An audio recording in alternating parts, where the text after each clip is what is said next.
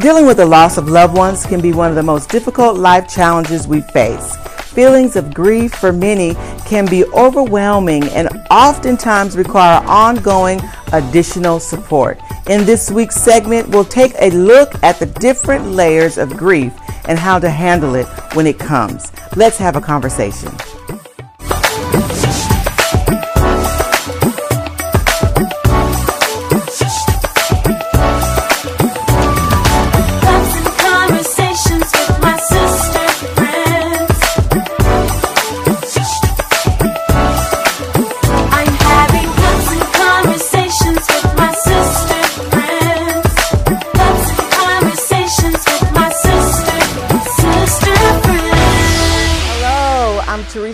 Cooper, and this is Sister Friends Cups and Conversation. I'm so glad that you took the time to join us today. And at the table, I have with me Catherine Young. Catherine is a two time author and also the director at Care Parenting Center here in Shreveport. And she will always be at the table with me. Yes? yes. Pound it, pound it. and then for the very first time, we have Crystal Taylor and Crystal happens to be my only beloved daughter. and she's a psalmist and a mommy and a wife and a businesswoman. And so I'm glad to have you, Crystal, you at the me. table. Thank yes. You. And this is the ninth episode, and she made it to the table. and so we have again Miss Chantal Small, and she's back at the table. We've enjoyed her the first time, and so we had to have her back this second time. And Chantal is the executive director at Care Parenting, and she's also a pastor's wife and she's a mom and she's just an all around, you know, woman. And so I'm just glad to have her at the table today. All right, are you guys ready to have a conversation? Yes. You ready? Okay, before we get into our topic today, uh, I want to share our cup. And our cup says, Hello. hello. It's about 12 o'clock your time, and uh, we want to say hello to you. You know, ladies, one of the first things our parents teach us while we're growing up is how to enter a room and how to say good morning, hello, and to acknowledge ourselves when we enter into uh, an environment with people. And it teaches us etiquette and courtesy. And, uh, and so this morning, when I thought about this cup, I said, you know, we're going to be talking about grief. And it's going to be so important that we encourage people that in the middle of sorrow, in the middle of loss, that they don't lose that etiquette to be very present even in the midst of you know a trying uh, set of circumstances, and always to say hello to life. Yes. Hello. So hello, ladies. Hello. All righty. Hello. So that's our cup today. Hello. You know, somebody was asking me, uh, can they buy the cup? Yes. And so the first thing I want to say is that we will have our sister friend cup available soon. And I'm, you know, I'm kind of thinking about uh, maybe giving away some cups really yeah. soon here. And so maybe in episode uh, in season two, we'll we'll do a big blitz, or maybe uh, we'll just do a live feed and just take some time and give away some of the cups that we've we featured yeah. uh, over this uh, this first season. What do y'all yes. think? Yes. That's good. Okay. Well, are y'all ready to have a conversation about grief? Yes. You know, one of the things that I was thinking about, my daughter, uh, she made the table today. Yes. And she was like, Mommy, like, first of all, why did you invite me to this subject? and I said, Well, we need a millennial voice. Yes. And you fit the demographic. And you know, she by nature she's she likes to have fun and she wants to, you know, caddy and and just be hilarious. Mm-hmm. And she's like, This is not really a uh, that that type of subject. Right. Um, but you know, even in grief, we have to find ways to laugh yes. and find joy in, in the middle of darkness. Mm-hmm. So I, I, assured her that she she's belongs around this table. And so as we as we uh, talk about grief today, I wanted to say the one of the very first thing, besides losing our loved one, mm-hmm. the very first thing that happens in many cases to an individual that's uh, going through the passage or the, or the journey of grief, the very, the very first thing that happens in many cases, not always, but I've found in many cases, is the enemy or grief itself tries to steal their voice. Yes. And it tries to steal the voice of those that are around them. And so I, I wrote that down. I said the first loss that occurs after uh, grief is the thief tries to, to steal our voice. And grief comes to steal the frequency, uh, the power of our voice, the power of our voice to speak to people or for that person to actually speak on what they're going through. And that in itself, Kathy, it steals the compassion and it steals the empathy, you know, from us because we're, we have a hard time talking about you know, the loss of a loved one, mm-hmm. and then everyone around us all of a sudden goes quiet. Yes. And so that uh, for me, the first thief of of grief is your voice going mm-hmm. dead. What are your thoughts on that, Kathy? I really agree with that because sometimes, even in the midst of grief, what we sometimes do is we hide ourselves mm-hmm. because you don't want people to see you or you don't want them to say anything about what has happened. Because once they say something, it puts you back under that darkness or that shadow of right. grief. So we'll just quiet down and hope nobody else will say anything as well. Right. And and that's something to really recognize that it's a thief. Yes. That, you know, we talked about it earlier that the very first thing that our parents teach us is how to say hello, yes. how to say good morning. It empowers us as an individual. And then to, to go through something that's, that rips our heart out or that causes us to feel shattered and then to not be able to speak. And then sometimes for us not to be able to speak, but then for everyone around you to not be able to speak. Yes. And so it's like you you you get thrust into this this gigantic um, hole of silence. Right. You know what I mean? And like you feel suffocated, like I'm, I need to get out, I need to get out. But because the enemy has silenced your voice, mm-hmm. and everyone's so afraid. Yeah. Um, Chantal, let me ask you this: as pastoring at a, at a local church, I mean, you've you've probably seen it all. You've the, the happiest moments when babies are born, uh, the weddings, uh, graduations, birthdays. But there's just something different when your parishioners or people that you know start facing death. And it's even as a pastor, sometimes people think, oh, it should be so easy because he's a man of God or they, you know, they're in touch with God. They ought to know what to say. Um, speak on that, uh, on how that sometimes it's not always easy for pastors. Yes, indeed. Um, something I always tell people is grief is a strange companion mm-hmm. because everyone focuses on it differently. And so, like for example, when I lost my sister, you know, I I was more seclusive. I was more of a journaler. I would put on worship music, whereas my one sister was very avid about speaking about it. So when we consider that everyone is different in their moments of grief, some people in our congregation can be angry. Right. Um, yeah. Some people can be more, you know, more stoic, and so you don't necessarily know what they're feeling on the inside. Yeah. I think at the end of the day, it's just telling them that we're here for them, but also right. showing them, you know, mm-hmm. that there's power in that connection. That right. disconnection, you know, we're powerless in disconnection, but there's power. There's um, that that building of strength when you're with someone else and you're standing by them, not necessarily saying the right words, but standing with them. I think that's something that speaks more volumes than necessarily mm-hmm. having the right words in the moment. Absolutely, and that and that is very well. That's a great key. Um, there's we we mentioned about the different layers because that's important because mm-hmm. grief um, doesn't have just one face mm-hmm. and it doesn't just look one way.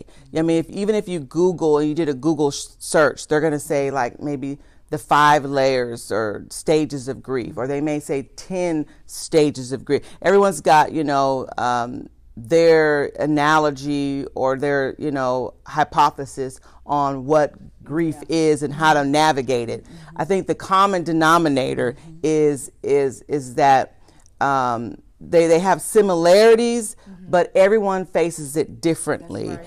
And it and it manifests itself differently. And one of the things um, that that's common, these five uh, attributes that are common, if you didn't know and you're watching today, we're talking about grief, um, denial, anger, bargaining, depression, and acceptance. Those are those are the first five stages. And, and they're not like numbered, like you're going to go one, two, three. They, they kind of intertwine and they're like a circle. You don't know when they're going to pop up, but they're somewhere on the bar. They're going to show up at some point, and you don't get to manage how long you're going to be angry yeah. or how long you're going to be depressed. You just got to know that it's going to come. So it's not a strange thing when depression shows up. Um, Crystal, what are your thoughts on that? Just in your demographic because I know like for younger people, the way that they express love and the way that they express uh, death, the way that they express tragedy is just completely different than older generations. Right. Um, because we're so sociable, Uh-huh. uh, social media, that's one outlet that we use. I know that um, when my great grandmother passed, I didn't say anything quite quickly when I found it on Facebook. It took me some time because I was like, well, what am I going to say? Right. And because whenever anything happens, we post it on Facebook or Instagram or Yeah. Snapchat. And so that was a, a big point in my life that I wanted to share, but I didn't know what to say. Right. And so social media is like a huge way for us to express how we're feeling about a certain topic or how we're feeling that day or but that helped me to talk about her, Mm-hmm. post a picture about her, then get support from whoever around the world that I'm Right. friends with that follows me. They were able to just give encouraging words. It's going to be okay. We're praying for you.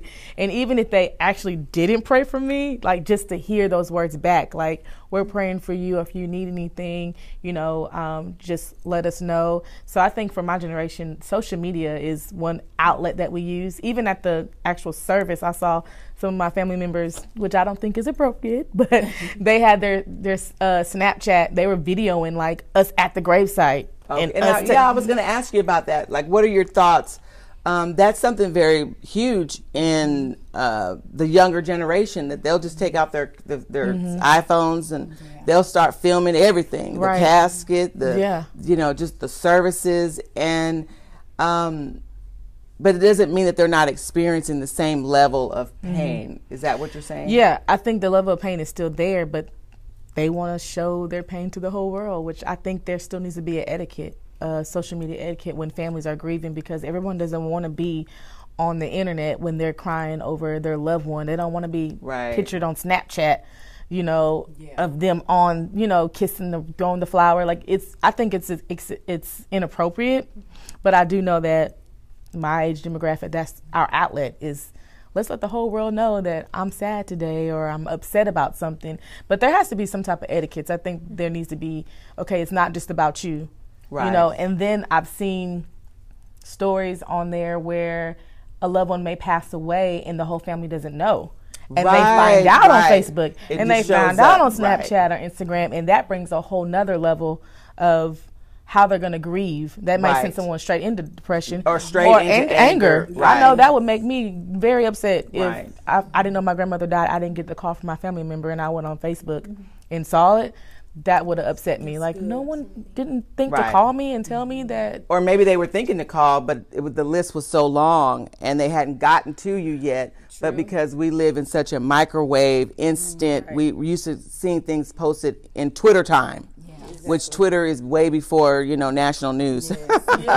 Or local news, and so it's so instant. And so that's the the people's first reaction is to respond through social media, and so that can affect um, the grieving process and the stages. And, and, and it can affect uh, how long and how it, you're impacted by uh, the process with um, those outside forces. You know there's a scripture that says in psalms 34 and 18 the lord is close.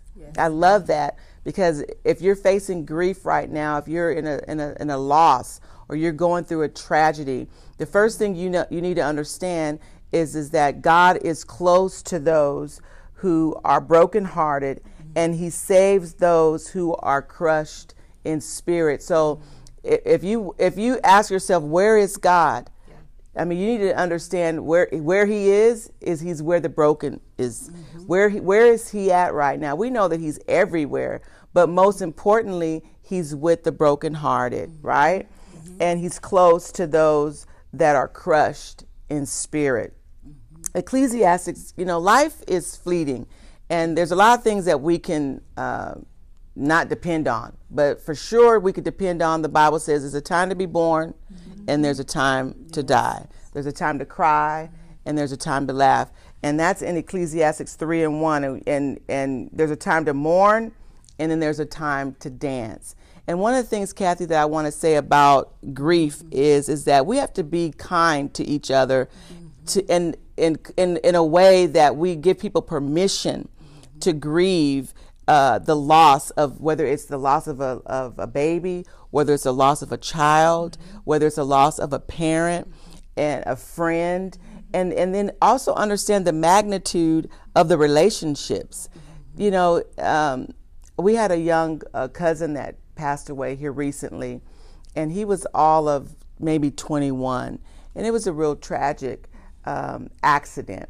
And I noticed that a lot of the elders in the family, they seem like they grieved harder um, for the young person yeah. because you feel like they didn't have, their life was cut short. Right. They didn't have long to live. And it doesn't mean that it's less for the older person, but it kind of, when someone's older and they've lived life well or they've lived life long, mm-hmm. it, it also is a, a healing to say, well, they accomplished this or we had them for 80 years. Um, but it's something altogether different when it's like a newborn or it's a young person or you, you, you guys follow what I'm saying? Right. And it doesn't help the heart whether they were younger or older. Right. It's just like when my mom um, passed, I went through the anger phase because it was a shock to me. Yeah. You know, I thought, I, I think I would have handled it better if she had been sick. I wouldn't have wanted her sick, but if I knew she was sick and then she would have passed that way, it would have been better for me. Right. But just to die suddenly and then get a text, you know, yeah. and it, it just broke my heart. And then I had to question God you know, you know the scripture to be absent from the body right. is to be present with the Lord. I knew my mom was going to be in heaven, but that didn't help my heart. Right. Because I wanted her in the here and now. And sometimes when we're going through grief, you know, church folks, we know the right scripture to say or mm-hmm. whatever. But that doesn't help your heart at that time. Right. I just talked to my mom yesterday. Yeah. And then today she's gone. And so I had to go through the anger. Right. And then I had to go through my mind went into the mode of I got to get everything done. Right. And so I, everybody couldn't believe how strong they thought I was because they saw me doing everything, doing this, this, this, and that. But then after all, everybody was gone, all the celebration all the cheers, all the laughter when I was by myself. Yeah. Mm-hmm. That's when I had to struggle with the depression I couldn't even look at my mama pictures for a year. I had a video of her. We were laughing in the car going on a trip, and I videoed her snoring. and we laughed, we laughed, and that video was on my phone. And when I looked at it, I was shaking so bad because right. she was alive and yeah. breathing. Mm-hmm. So I had to get rid of the video so it wouldn't remind me of her. Mm-hmm. And at, after she had died a year, I had on my phone on my, um, you know, the little backdrop, my screensaver. Yeah. And when it was time, I said, Lord, I'm going to close this book. I couldn't take off my phone because it, it seemed that if I took her picture off, she was gone forever.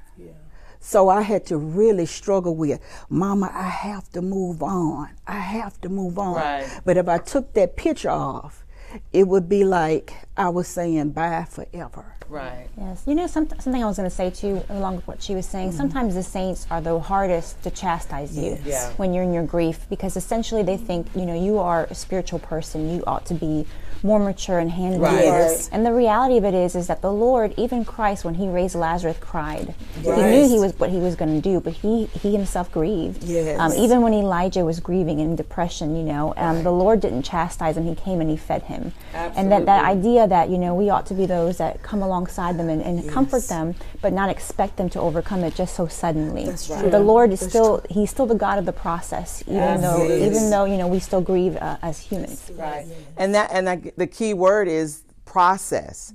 And part of that process is acknowledging that you're going to have days where you might have depression or days where you might, um, they, they call it bargaining, where you're, you're saying to yourself, well, if only we would have, you know, uh, sought medical attention sooner or, or if, if only we would have, you, you start thinking, what could I could have done right. to prevent it, you know, prevent that. And, um, and so, and you think that there was something that you could have did to stop life from happening. I mean, we all know in theory that that we all have to die, right. but we don't we don't know the when, the how, and you know the time. Yes. And so, when, like you said, it's the many times it's the shock, right. and so you gotta. I mean, you gotta just deal with the the shock of it 1st um, before you can even go to the next layer um, of emotionally um, healing. I, I saw, um,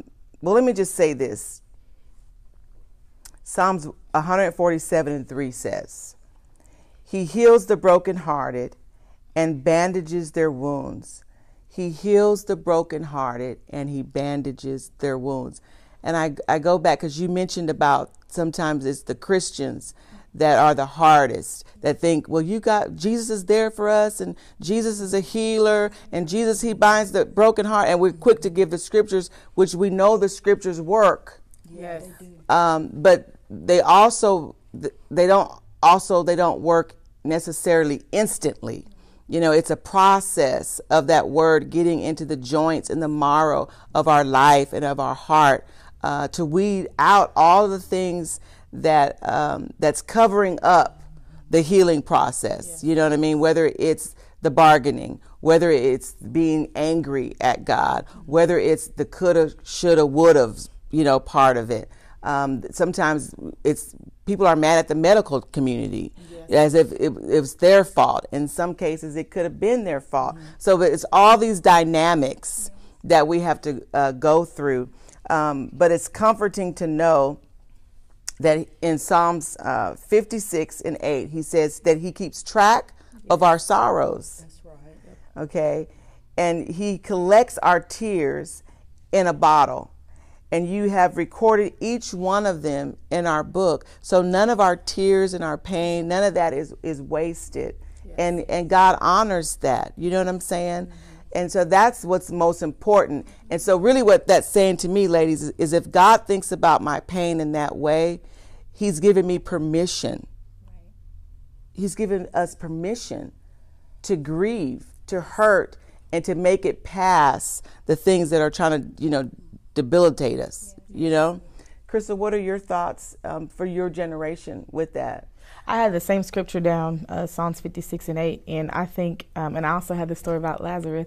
I think that um, for us, we are so independent and we don't want anyone, we rather just grieve on our own, like without saying anything. But then at the same time, we want to post on Facebook. Right. right. so we're like, you know, we, we, can handle it on our own, but then we still want the, the world to know. Right. Um, and so I think there's like a twofold for us. We want to show that we're independent and we can handle it on our own, and we don't need to be coddled. And you know, I don't need you to baby me, but at the same time, right. then we'll stand up and say, well, I have nobody you know? Mm-hmm. And so um, there has to be people in our lives that can see past that, our stubbornness, and still reach out and say, you know, I'm here for you. What do right. you need? You know, give us our space. But at the same time, we have to put our pride down and say, you know, no, I am hurting. You know, I, I don't want to go into a silent mode and just internalize everything, right. but I need to open up and say, no, I'm hurting. I, I, I need help. I need Absolutely. I need someone to talk to. I need someone to help me through the process.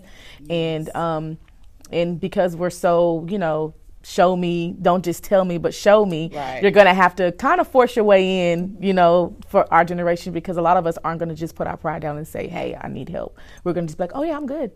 Right. I'm good. You know, I'm fine.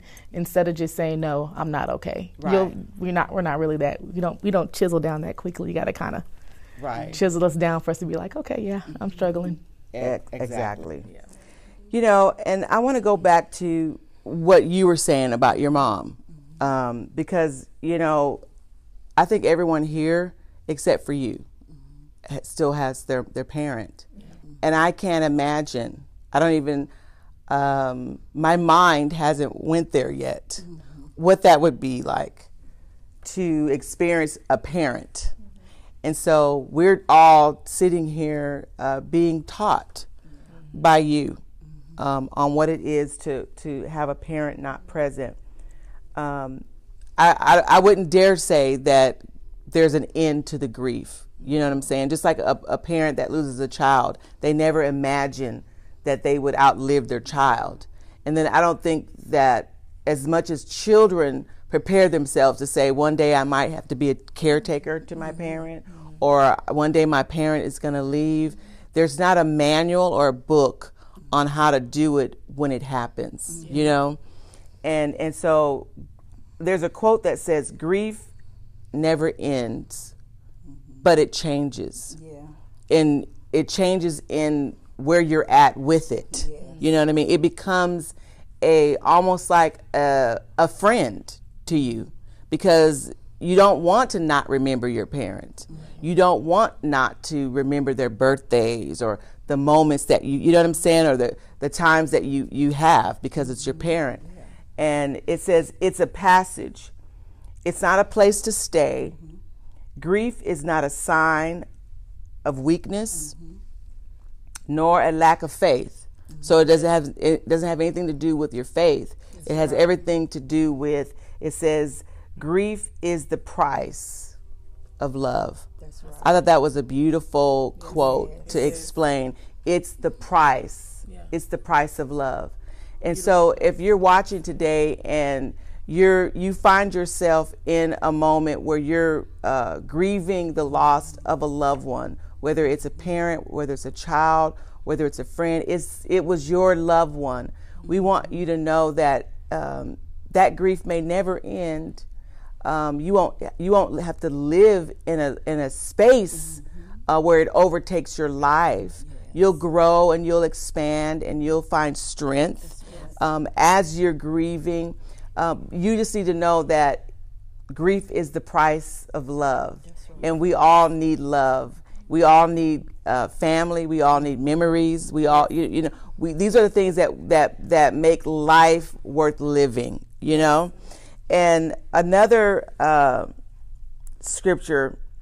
Well, let me just say this: one of the most powerful parts of grief to me is when and I don't even know how this happens, but you all may know some organizations. Somewhere in that bargaining, somewhere in that anger, somewhere in the denial, when you what, what at what point of acceptance, whether it's at the beginning of acceptance, the middle of acceptance, because I don't know that you ever really accept it.